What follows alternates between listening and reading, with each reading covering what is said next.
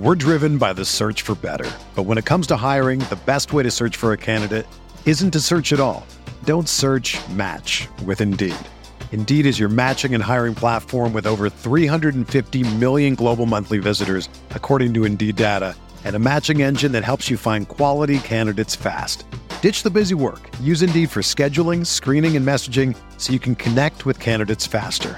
Leveraging over 140 million qualifications and preferences every day, Indeed's matching engine is constantly learning from your preferences, so the more you use Indeed, the better it gets. Join more than 3.5 million businesses worldwide that use Indeed to hire great talent fast. And listeners of this show will get a $75 sponsored job credit to get your jobs more visibility at Indeed.com slash BlueWire. Just go to Indeed.com slash BlueWire right now and support our show by saying that you heard about Indeed on this podcast. That's Indeed.com slash BlueWire. Terms and conditions apply. Need to hire? You need Indeed. Before we start today, just wanted to apologize for the issue with the audio quality on yesterday's episode. Unfortunately, it looks like it was something with the recording that we did Monday evening, so it persists in this episode. Again, we apologize for that and we'll get it cleaned up before we record again this week. All right, enjoy the episode. Hopefully, you can with the issue. We're reviewing our FFPC Best Ball Tournament team on Roto Viz Radio. What's up, Roto Viz?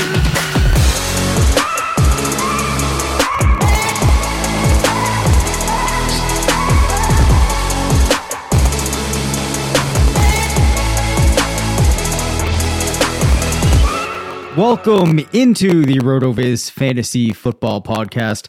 I'm Dave Caban alongside Curtis Patrick. We are two of the owners at RotoViz, and we are currently drafting in an FFPC best ball tournament draft. This is of the slow variety. So, Curtis and I, the last couple of days, have been bouncing thoughts back and forth off of each other as we navigate this draft. We will be talking about my wide receiver and tight end projections later in the week. Wanted to switch things up here, especially as I believe we are on the clock, Curtis. Is that correct? Oh yeah, we're on the clock, baby. And I, I, this is a cool team. We've got some exposure to players on on this particular squad that I don't have as much of in this tournament. So this is going to be one that I'm constantly watching um, all season. So it'll be fun to to make this pick at nine five uh, while we're chatting here, kind of want to reverse engineer what we should do at the nine five by looking at what we could assume to happen. Yep. And the rounds to follow. Um, but as we get into reviewing this team, let's talk about one of the early round anchors with the FFPC stat attack. And I'm talking about, I mean, this little juicy metal riff actually, you know, person, I think it's, uh, you know, it's, it's the, the musification of this player, George Kittle, man.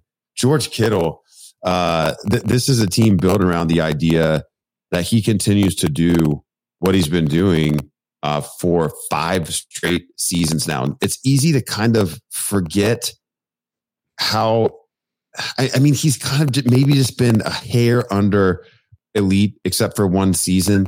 But man, he's been so much more consistent than I think he's given credit for.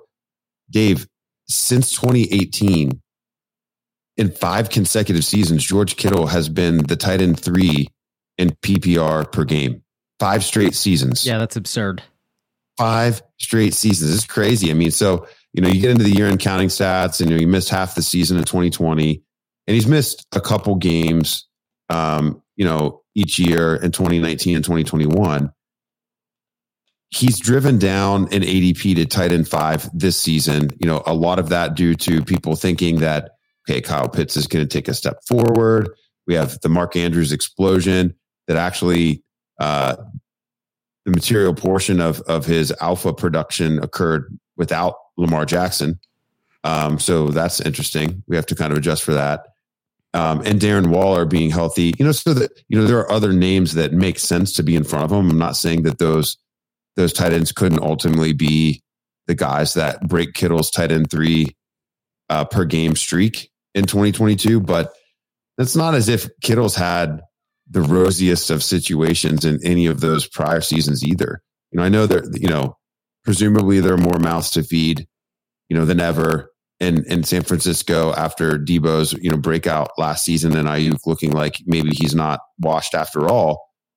And and we've got the quarterback change, but I mean Lance could come in and, and gel better with Kittle than any of the other guys. I mean, Kittle could come in and get 10 targets a game. Um, yeah, it's going to be a lower volume passing offense, but Kittle's one of the best YAC attack guys at the position in the entire NFL. I mean, he's one of the only tight ends that can run away from you. Um, and so, you know, I, I, just wanted to, to tip the cap to, the, to that consistency, uh, that consistent excellence um, that George Kittle has, has brought to the table. And we hope that he'll bring it to our team in the FFPC best ball tournament. You can enter today at myffpc.com for 125 bucks. Chase the $200,000 grand prize and try to get your own trophy and fat water cash uh, for your finish there. Um, Dave, anything to add about Kittle's uh, production there before we review the team? I will just say that Kittle has been one of those players that continues to just do what he does, regardless of what people want to think, regardless of what people think coming off of past seasons. Range of Outcomes Tool likes him, looks good enough in my projections. I would recommend that you draft George Kittle this year. Okay, right, so let's run down. Let's run down where we're at, man. We're on the clock at nine five. How do we get here?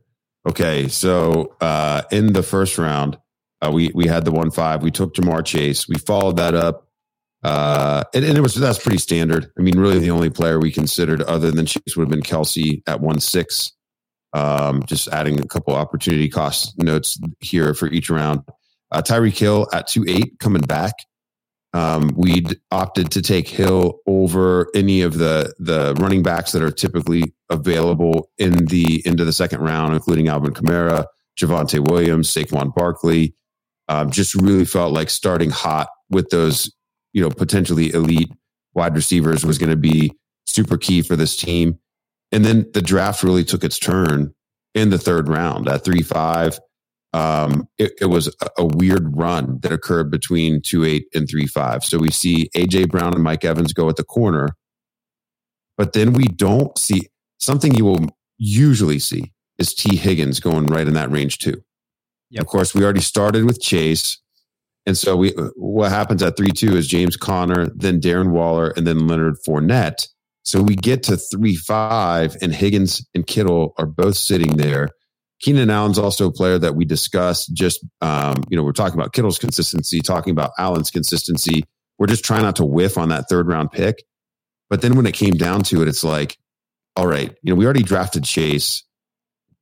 You know, if we take Higgins, yes, it's exciting to have a couple pieces of that Bengals offense, but it puts immense pressure on us to reach around early for Joe Burrow in that scenario. And then also, you know, selecting Higgins in the third you know, while it wouldn't be impossible for both him and Chase to finish as top 12 wide receivers, you know, we drafted Chase at 1 5 because we think he could finish as the wide receiver one. And if he does that, you know, Higgins probably ends up overdrafted in that range a little bit. Um, so we took Kittle, who our range of outcomes tool actually has as the tight end one, both in medium and high end range of outcomes this year. And, and we already talked about the consistency. I, I just want to spend a few more minutes here on Kittle because when you look at the ADP distribution of the other tight ends who are commonly considered, you know, elite or on the on the doorstep of, of elite. You know, Kelce's going in in the mid first. His ADP is five point one over the last two weeks uh, at FFPC. You can check out all of this on rotoviz.com and our FFPC ADP and exposure report tools. Mark Andrews is also a first round tight end, you know, ADP at 10.2. Kyle Pitts, early to mid second, seven dollar, 26.1 going at that two, three turn. Kittle's available in the mid third. And I think, you know, Kelce is the heavy in-house favorite to be the tight end one because, you know, he has the static situation there. Mahomes is back. You know, the other principal target getter and Tyreek Hill leaves. And we don't know really who is going to step up. So not only can we expect Kelce to maybe continue doing what he's done in the past, but even if he were to take a little step back in terms of efficiency this year finally as he continues to age that would likely be covered up with with the volume so that, that's fair But Kittle, Waller, Pitts, Andrews, I don't think. I mean, it's hard to be, have much conviction over who's actually going to be the tight end too. So to get, you know, a two and a half round discount versus what you're getting in Mark Andrews at the end of the first round now. I mean, I was thrilled to get Kittle there. You know, I know we were a little bit back and forth on, on whether that was the right call between him and Allen, but Yep. in the days that have passed since this pick, it's actually made me want to target Kittle even more Hmm. across other formats. So, know, this is tight end premium, of course. So you got to take that into consideration. Dave, I mean, through those first three rounds, you know, it was Kittle the pivotal, pick for you as well. Do you wish we had maybe taken Higgins or Allen, uh, or or you where I'm at now after having some time to think about it? It definitely would have been very fun to take Higgins. Um, but one of the things that I liked here and why I'm glad that we went Kittle is as the roster has continued to to develop out after that, I feel like it's been conducive to us creating this really interesting structure to this team. I also think it helps to have in tight end premium that player like Kittle out of the way. And I'm also uh, a big fan of being able to get Kittle in that spot who could approximate the production of the other players that you mentioned. So I'm actually pretty pumped up about that. And um, like you, I have found myself after making this pick more inclined Yeah. to go after Kittle. I Yeah. also happen to be doing San Francisco's projection that day as well, um, Oh, which boy. which helped out as well. Uh, but yeah, no, I mean, I, I I liked that start, and I think that Kittle in this contest is a really nice piece to get on a team.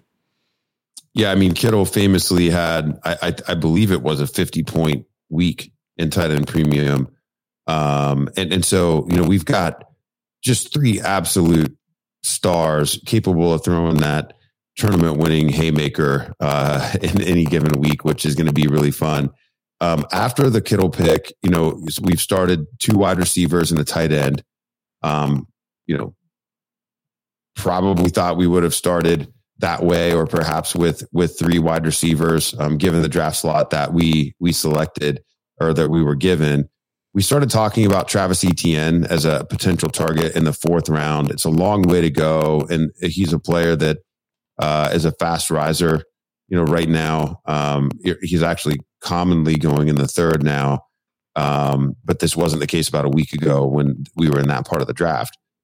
And so Etienne goes about four picks before us. We then said, all right, well, maybe we'll take Breece Hall.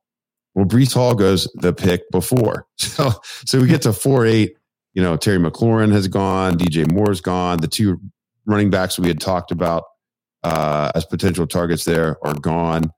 And so we're, we're kind of in a little bit of a no man's land. Um, you know, had we not already selected Kittle, this is an area where maybe we would have said, ah, let's go a half round early on somebody like TJ Hockenson.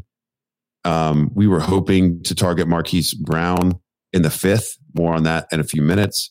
But that was really the only other receiver that we were, you know, super hot on in this area. So we decided to take a swing on one of the younger uh, running backs coming off of injury. And it was actually not J.K. Dobbins. We went Cam Akers. And Cam Akers is not a player that Dave or I have much exposure to. And you know, we kind of going a little bit contrarian to our own player targets after that Kittle selection.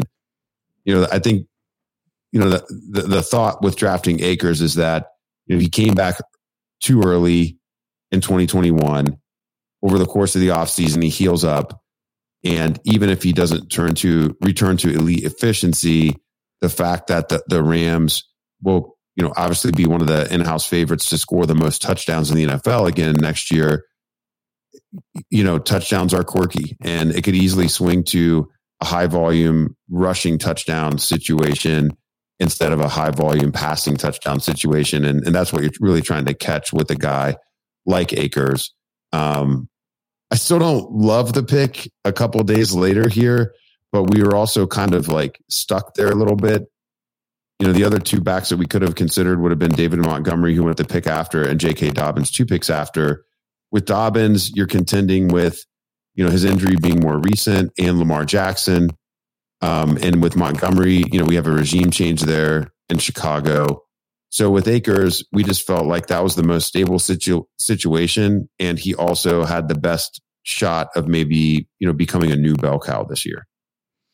Yeah. It, so sometimes I, I find, especially when I'm in these drafts in best ball, um, there's not going to be that selection where I say, all right, like this is 100% the absolute best pick right now. I'm super excited about this player. It's about finding a way to make them work within your roster.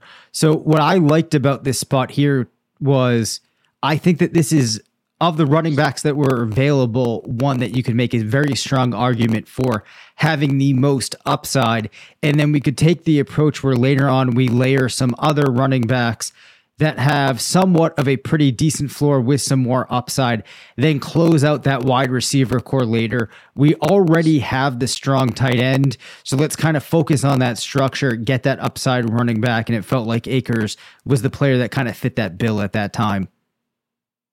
He did. I think uh, I still kind of wish we had just reached on Marquise Brown because uh, I think it would. It, but but I'm just I'm really probably not going to have a ton of of Cam Akers, right? And uh, so I, I, like having I like having a little here, and and I think what we've done in the rounds that have followed um, has made me feel a little bit better about that. So we, you know, we make the Akers pick at four eight.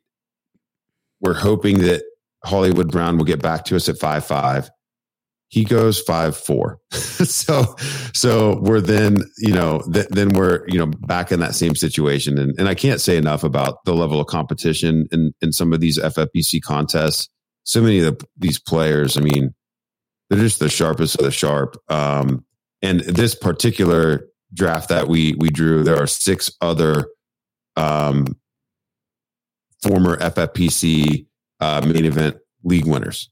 So this is a really stacked draft, and so we've just found every round that those values are not really dropping to us the way they might in in one that was more uh, kind in the random sampling of of managers. Um, so at five five, you know, by ADP, kind of the clear guy, you know, would have been DK Metcalf. Uh, so he was on our our list. He was in our queue we ended up taking maybe the 2022 version of of DK Metcalf uh, on Russell Wilson's new team in Courtland Sutton. Um, really, just thinking that you know, hey, if we think these players probably have similar floors, assuming health, Sutton probably has the higher ceiling and what you know at least has a chance to be a more exciting offense in Denver, and you know clearly tied to the to the better quarterback there. Uh, it, how are you feeling about this one a couple days out now, Dave? And are there any other players besides Metcalf that you wish we had considered there? Uh, yeah, hmm, hmm. this is a tough one. Um, I still think I'm feeling pretty good about it. Although, I mean, I think that you can make a case. You kind of reach a point, and I know this is such like a wishy-washy blanket answer, but I, I kind of reach a point where a lot of these guys feel kind of interchangeable. And with the amount of best ball that I'm playing, it's worth just getting these different constructions. Um, so there's something to me. I'm going to kind of maybe even waver off of the answer, but just having a construction at that point with Tyreek Hill, Courtland Sutton, Ja'Marr Chase at wide receiver, you add in Cam Akers, um, you add in George Kittle, and just seems like an interesting construction one that I don't have that much exposure to, so I don't hate it, and I do think that um, you know there's still some upside there for Sutton, like you said, you know, kind of doing a uh, 2022 version of DK Metcalf. So I don't hate it, uh, although I'm not going to say I'm in love with that pick either. But when I look at you know some of the alternatives, yeah. I'm not sure that they really they might feel like they change things a whole lot, but in reality they probably don't. Yeah, I think that's fair. I mean, really, the only other thing to to do there would have been considering you're maybe pulling the trigger early on somebody like Lamar if you really want to go unique and and kind of have that uh, you know potential overall QB one there. It wouldn't have made sense for us to take Mahomes without an early Chief. And, you know, in round six, we're thinking, okay, let's come back. Let's get our wide receiver four. Our queue was full of Rashod Bateman, Juju Smith Schuster, and Brandin Cooks they are three of the four picks before our draft selection. Again, um, nothing getting by this crew. You know, there were a couple other wide receivers in this range that we did at least talk about briefly. You know, Dar- Darnell Mooney was also in the queue there. Yep. Um, as was uh, Amari Cooper actually was not in the queue, but we talked about him briefly. And this was right around the time that the 24th, uh, the 24th um, accuser uh, had been uh, revealed and the additional information around the Deshaun Watson case kind of coming to light. So we didn't really feel great about taking Amari there with even more uncertainty in Cleveland now. Dave and I, I don't know if Dave has a lot of Mooney. I have tons of Mooney. Um, and, and was looking to just kind of keep this team a little bit different since we've already gone down that path. Right. So we, we opted for Clyde Edwards-Helaire, um, actually at the six, eight here. You know, the idea being, you know, we already talked about you know Kelce being the in-house favorite to to lead the team in, in targets just in a dominant fashion. Lots of room for the team to to maybe change up the offense a little bit. And you know the AFC West just continues to get better as well. I mean, I think the Chiefs are going to have to play to to to keep up in games. You know, they did bring over Ronald Jones to kind of take on the the pounder role. I'm not so sure that the Chiefs are going to be in ice it mode a ton this year. I mean, Russell Wilson's joined the division. Davante Adams has joined the division. Um, the Chargers continue to get better and actually improve their defense as well. So, you know, I, I like the idea that maybe Edwards is a post post type sleeper breakout uh, with more receiving work, and that's kind of the rationale behind this pick. Um, Dave, I know neither of us is huge on CEH, so how are you feeling about this one right now? We're driven by the search for better. But when it comes to hiring, the best way to search for a candidate isn't to search at all. Don't search match with Indeed. Indeed is your matching and hiring platform with over 350 million global monthly visitors, according to Indeed data, and a matching engine that helps you find quality candidates fast. Ditch the busy work. Use Indeed for scheduling, screening, and messaging so you can connect with candidates faster. Leveraging over 140 million qualifications and preferences every day, Indeed's matching engine is constantly learning from your preferences, so the more you use Indeed, the better it gets. Join more than 3.5 million businesses worldwide that use Indeed to hire great talent fast. And listeners of this show will get a $75 sponsored job credit to get your jobs more visibility at Indeed.com slash BlueWire. Just go to Indeed.com slash BlueWire right now and support our show by saying that you heard about Indeed on this podcast. That's Indeed.com slash BlueWire. Terms and conditions apply. Need to hire? You need Indeed. When you need mealtime inspiration, it's worth shopping Kroger, where you'll find over 30,000 mouthwatering choices that excite your inner foodie. And no matter what tasty choice you make, you'll enjoy our everyday low prices, plus extra ways to save, like digital coupons worth over $600 each week. You can also save up to $1 off per gallon at the pump with fuel points. More savings and more inspiring flavors make shopping Kroger worth it every time. Kroger, fresh for everyone. Fuel restrictions apply. I feel okay. Um, and the reason why you can feel okay about this, uh, well, I don't have that much CEH, but the reason I do want to have him on some teams, the Chiefs still should be one of the better teams in the league. I think Sans, Tyreek Hill, they're still a pretty good offense. Um, you can tell some compelling stories about why Edwards-Helaire has to be more involved this year. I think you very easily see him get to a target share of 8%, should get him about three receiving touchdowns. But I also think that just because Ronald Jones is there, it doesn't mean that he cedes that rushing share um, you know, entirely. I still think that you could see him in that 30% range, which, if the Chiefs are as good as I expect them to be, still approximate maybe four or five rushing touchdowns for Edwards-Helaire. On top of that, I would almost guarantee that there's at least two or three weeks where he's going to be a fairly exciting option when all is said and done on a best ball team. So I put all yeah. of that together, and it's one of those picks that makes more sense. I think after we made this pick and the next, I kind of said, you know, we'll we'll handle some of these situations away from wide receiver, and I'm feeling good about our prospects is still putting together a solid wide receiver core. So we missed on Mooney, some of the other names that you mentioned, but now we're at the point where we really have a unique construction, at least in perspective of my portfolio, probably yours as well. So I can live with oh, it. for sure. Yeah, for sure. I, I, I don't have hardly any Cam Akers or CEH, let alone on the same squad. Uh, so yeah, that that'll be interesting. Um, I think the the sad thing about you know this this team doing well, if it didn't win, would also probably mean that Right. my huge exposures were not doing well. So, um, Yeah. I mean, there's there's some overlap, obviously, with the with the Chase and and Tyreek uh, plays there, and I'm sure we'll find lots of similarity in, in the later rounds as well. So we come back in the seventh round, we complete the first phase of a Cincinnati Bengals stack, adding Joe Burrow uh, to Ja'Marr Chase. Coming back into round eight, we select a player who we talked about the other day uh, as we were going through Dave's running back projections in the initial run. Kareem Hunt coming in at RB20 in that exercise. Happy to add him as our RB3 here.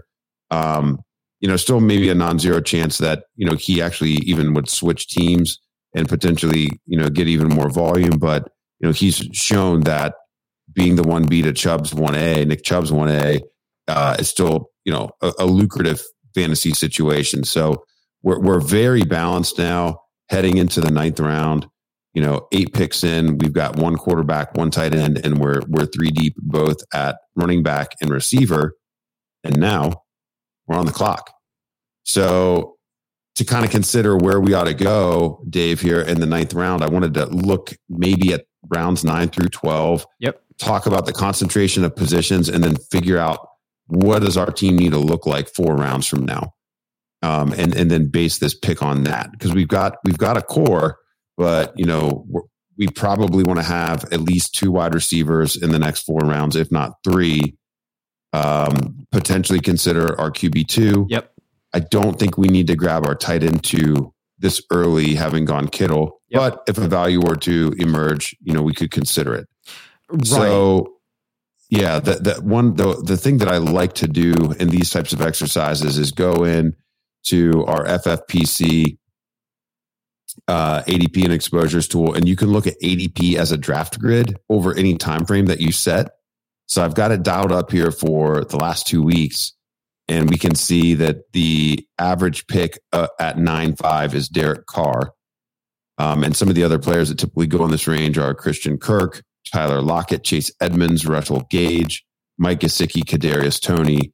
That's what the available players to us in the ninth round typically look like. And I'm not seeing any players that typically go in this the eighth um, available to us here at wide receiver. Um, however, at running back, um, James Cook has been gaining some steam. Uh, is actually going with the 801 over the last two weeks, and he's still available here at 9.5. Um, not that we want to look at running back, but I just thought that I would point it out Yep. uh, because it's interesting. So, uh, I guess if we want to start with you know receiver in this round, um, our options really are looking at you know Lockett, Engage, and Toney by ADP, and none of those guys necessarily stick out to me. I think there's stories I could tell myself on all, all three of them. Does anyone stick out, or do you want to talk about those other rounds before we come back? I don't think as I'm looking at uh, the wide receivers, there is anybody that really stands out as that differentiated from the other players. I think I know where I would like to go with this pick, but why don't we continue going through the exercise and then we'll see if we've kind of both lined up in the same place after we make our way through that that full pass. Okay. Um, so in the tenth round, over the last two weeks, you know we've got Chase Claypool, Kirk Cousins, Rojo, and Dameon Pierce. Uh, neither player really makes sense probably for this team. Um, some potential breakout tight ends that uh, you know if we wanted to go early on tight end two and then definitely stop at two, prob uh, or I guess most probably start stop at two. Um, with the idea that Kittle would make it into our starting lineup as a flex often Yep. um, you know that's an option. And uh, two of the guys that I have a little exposure to in, in the tenth round are Cole Kmet and Albert Okwuegbunam. Um, Allen Lazard is a player that you and I have talked a, a good bit about, and I'm you know highly exposed to. I would be interested in him in the tenth, um, or potentially even in the ninth if we had to reach. Um, Melvin Gordon goes in the tenth over the last two weeks. He's still available here. Chris Olave, Robert Woods, and Garrett Wilson. So it's a very balanced 10th round. Only one quarterback. Uh, you do start to get into that next layer of tight ends. And so I think as we look into rounds 11 and 12, the theme really becomes that if we don't select a tight end in one of these next two rounds, probably, we might as well just wait till the end of the draft because we're going to get through really almost all of those TE2s. Round 11, Dave, um, this is where that next layer of quarterbacks comes in. We see Justin Fields, Tua, and uh, Deshaun Watson all going there. I will note that Deshaun Watson's sliding really fast. Um, and if I were to update the skin in a week, he's probably looking more like a, a 13th or 14th round pick. He's really sliding lately. Um, we have Tyler Boyd, um, who would be interesting uh, to deepen our Bengals stack there. Michael Gallup and Christian Watson, Noah Fant. Uh, and then in the 12th round, four tight ends in the mix there Gerald Everett, David Njoku, Hunter Henry, Tyler Higbee. Um, Blair just wrote a focus article on Isaiah Spiller. Uh, he's available there in the 12th uh, 12th round, as is our boy, Darrell Henderson, um, though we don't necessarily want to back up uh, Cam Akers on this squad. So that kind of gives you a picture of the next four rounds. It really is balanced in terms of the you know the positional focus, I guess, um, in this in this range. It, it really makes a lot of sense because teams are starting to kind of patch in those holes that have developed as they've gone in on a position or two um, earlier in the draft. Dave. Yes, for sure. So when I'm looking at this, as we start talking about the tight ends, um, and with the way that this league is structured with the tight end premium, I am open here to considering getting that strong tight end too, maybe capping things there. Uh, as a result of spending some time with the roster construction explorer, I actually actually talked about this on a solo pod um, that I did this year, and I think we might have talked about on the shows at some point. Um, things do point towards wanting to actually have a pretty solid backup quarterback, even if you do have a quarterback at Joe Burrow's level. I see Aaron Rodgers, uh, Kirk Cousins, and did we say that Derek Carr is still available? Uh, no, Carr's gone. Um, no, he's he's just the pick at our. He's the uh, yeah. average pick at 905. He's just no longer there. Right. So I see those two quarterbacks personally. I would like to get one of them on there, as I think that that will help to juice our win rate to some degree. I wouldn't be opposed to going with the quarterback here coming back with whichever tight end seems like they have the most upside, then we would definitely have to turn our attention towards wide receiver with the two picks after that. But I don't think that what we're giving up in terms of opportunity cost with wide receiver there is as great as it might be with what we're giving up if we forego quarterback and tight end. Yeah, that's that's interesting. It, and so what we're finding by having this conversation is is this going to be a two or three quarterback team? Yeah, uh, probably because if if we're going to take a Rodgers or a Cousins here, then then there's really no point in in you know worrying about if we're going to have to you know reach on Trevor Lawrence or Justin Fields a couple of rounds from now. Right. Um, but you would probably you know with those guys, you know, I think either one of them could take that exciting kind of Burrow esque leap in year two um, that we're now we've now had to pay a premium for. So you know, I would be fine with somebody like Cousins. I know um, Minnesota is going to be a more pass focused offense this season. I'd be looking to maybe get somebody like KJ Osborn. Oh um, yeah, cheaper yeah. later in the draft. I think would be you know an option. You know he could he could do Van Jefferson type things. I think in the context of this Ram style offense. Um, initially, I was thinking of these rounds maybe trying to stack Justin Fields and Cole Kmet um, within these four That's rounds. interesting too. Yeah. And then, and then maybe just take one, basically take one at each position uh, over these next four rounds. We could, you know, we could go Chase Edmonds here uh, at at running back in the ninth round. Come back in the tenth with Cole Kmet. In the eleventh, we would need to take Fields, and then in the twelfth, you know, we'd be looking at maybe Jameson Williams, uh, Marquez Valdes Scantling, uh, maybe even a Jarvis Landry or Jakobi Meyers. I think the big player that I would want to pick your brain on that maybe we would just want to reach and have a potential breakout player at wide receiver four would be Allen Lazard. Because when you look at Tyler Lockett, Russell Gage, and Kadarius Toney, you know, Lockett, you know, even if he is the Seattle wide receiver one, what is that really going to be worth you know, when Geno Smith's your quarterback. And and Russell Gage, as the eventual wide receiver three in Tampa. I think he will have some big games, but yep. he's not Antonio Brown. Yep. I mean, I, I, I don't think he would probably be a wasted pick, but I don't see him being able to you know finish as a top 18 wide receiver. And and you know, ditto with Kadarius Toney. I mean, Aaron Rodgers has already said that you know he's looking forward to Allen Lazard getting his chance as a wide receiver one after doing all the dirty work the last couple years. So I, I mean, he might not be able to do. He, he might not be capable of of functioning in that way, but someone is going to be the Packers wide receiver one. Now, in your projections that you put together, that didn't end up ultimately being all that valuable. Uh, we didn't see any Green Bay wide receivers inside the top 36 actually at the position. It's yep. just hard for me to fathom that Aaron Rodgers wouldn't have a top 36 wide receiver, though. Um, right. Doesn't mean it couldn't happen, but so, so to me, that's like the one player that I see on the board where I'm just like, you know, man, this might be an opportunity to get a potential league winner there, but I could also end up with just you know a pocket full of of dust from all my Lazard shares. So I, I don't right. want to be I don't want to be too heavy here. Well, I think that this is what happens when you think about a player like Lazard inside an offense like Green Bay.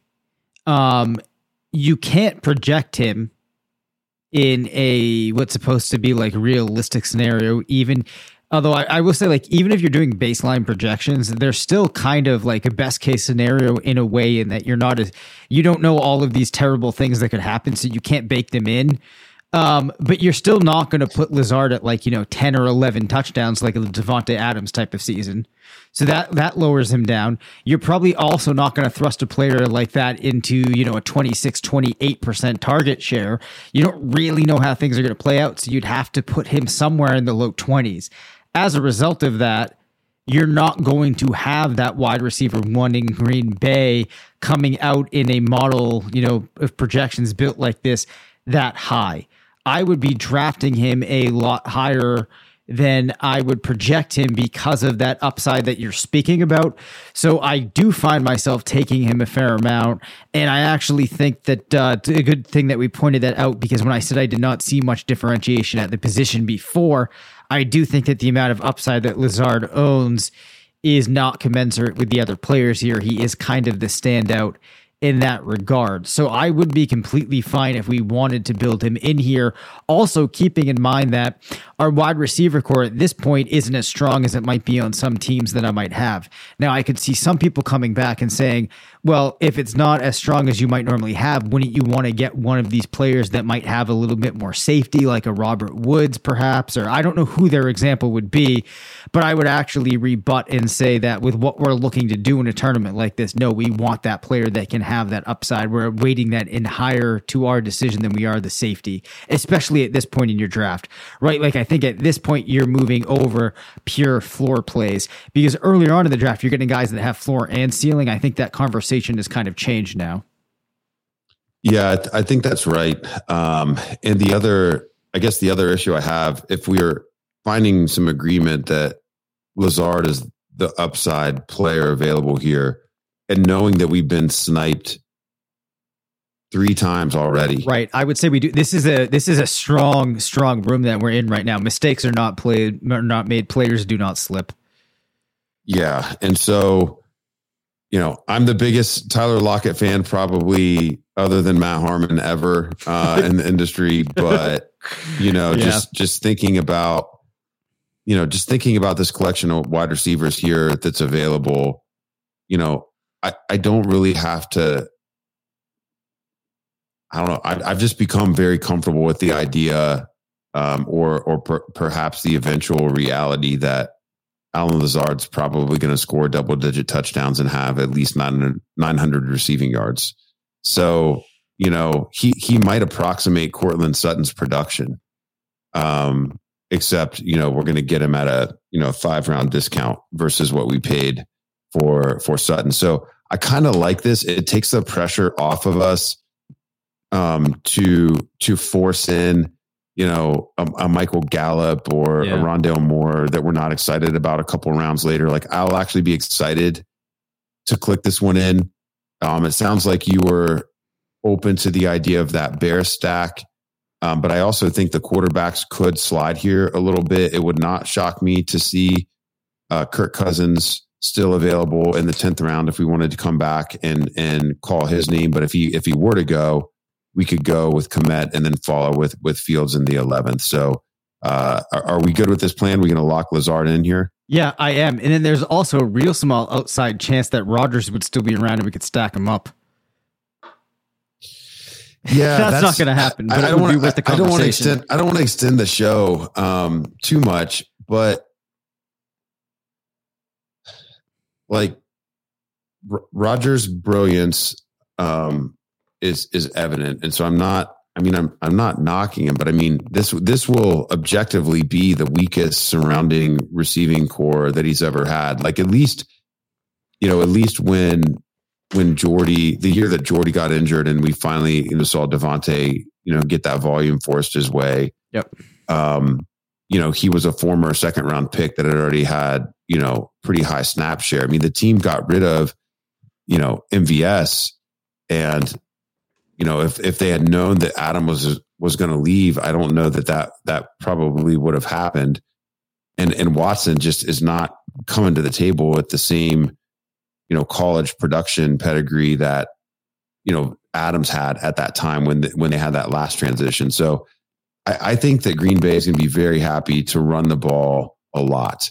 Yeah. Um, and keep games close and use Aaron Jones, use AJ Dillon. I mean, I think Aaron Rodgers could have a weird season where he throws 35 touchdowns, but doesn't even have 4,000 passing yards.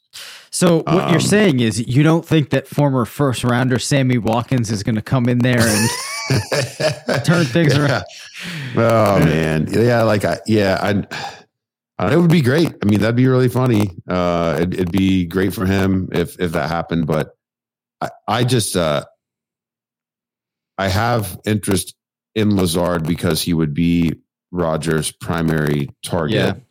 And that's the reason for the play. But I actually, I mean, I would way rather have, I would way rather just have naked Fields or naked Trevor Lawrence than than Aaron Rodgers because it's just easier for me to see them adding the rushing value and being part of a you know a breakout that requires passing in order for the team to take a step forward. Whereas the Packers have been good for many seasons kind of slowing it down of late, and now they have, have even more reasons to do it. So, um, yeah, we'll see. But that all of that being said, tenth round Rodgers is a pretty good discount. So maybe you'll be able to talk me into it. Right. And I, uh, the final thought, this isn't anything uh, like additional to add, but that I think would be a really interesting experiment. I might take some time looking at uh, like if you take a low level for Rodgers, what you need like that breakout for Fields, for example, to look like to be able to like pass him uh, in terms of points per game or something like that,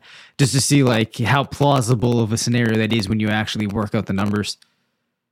I think it'd be great to do with Fields, uh, Tua, and Lawrence because yeah. they all go in that area. Yep, and you know it's it, you know, the, the Carr Rodgers Cousins tier is definitely, you know, uh, safer in terms of uh, uh, risk, but I'm just, what is their actual upside? It's probably like QB nine or something like that. Right. Um, whereas, you know, Fields, Fields or Lawrence, and, you know, in particular, you know, we could be looking at, you know, maybe they could, they could approximate, you know, QB seven, QB six. Could, could they do what Hurts has done? Right. Um, yeah. So yeah, I, I, would love to see what you would come up with uh, in that experiment. So let let us know, let the listeners know if you do that. So that's where we're at. We'll come back and, and update uh, you know the listening audience, and after we've made a, a few more picks on this squad, but where we're sitting now, we've got Burrow at quarterback, Akers, Edwards-Helaire, and Hunt at running back, Sutton, Lazard, Chase, and Tyreek at wide receiver and George Kittle at tight end. Sounds like a winner to me. Thank you for listening to the RotoViz Fantasy Football Show. Send us questions at rvffshow at gmail.com Spring is in the air at Littleton Coin Company, and we want to help you brighten your collection. Visit us at littletoncoin.com all month long to enjoy 15% off your purchase. With a wide selection of coins, paper money, supplies, and more, Littleton Coin Company has something for every collector's taste. Use promo code SPRING at littletoncoin.com for 15% off your purchase all month long. Restrictions apply. Littleton Coin Company. Serving collectors since 1945.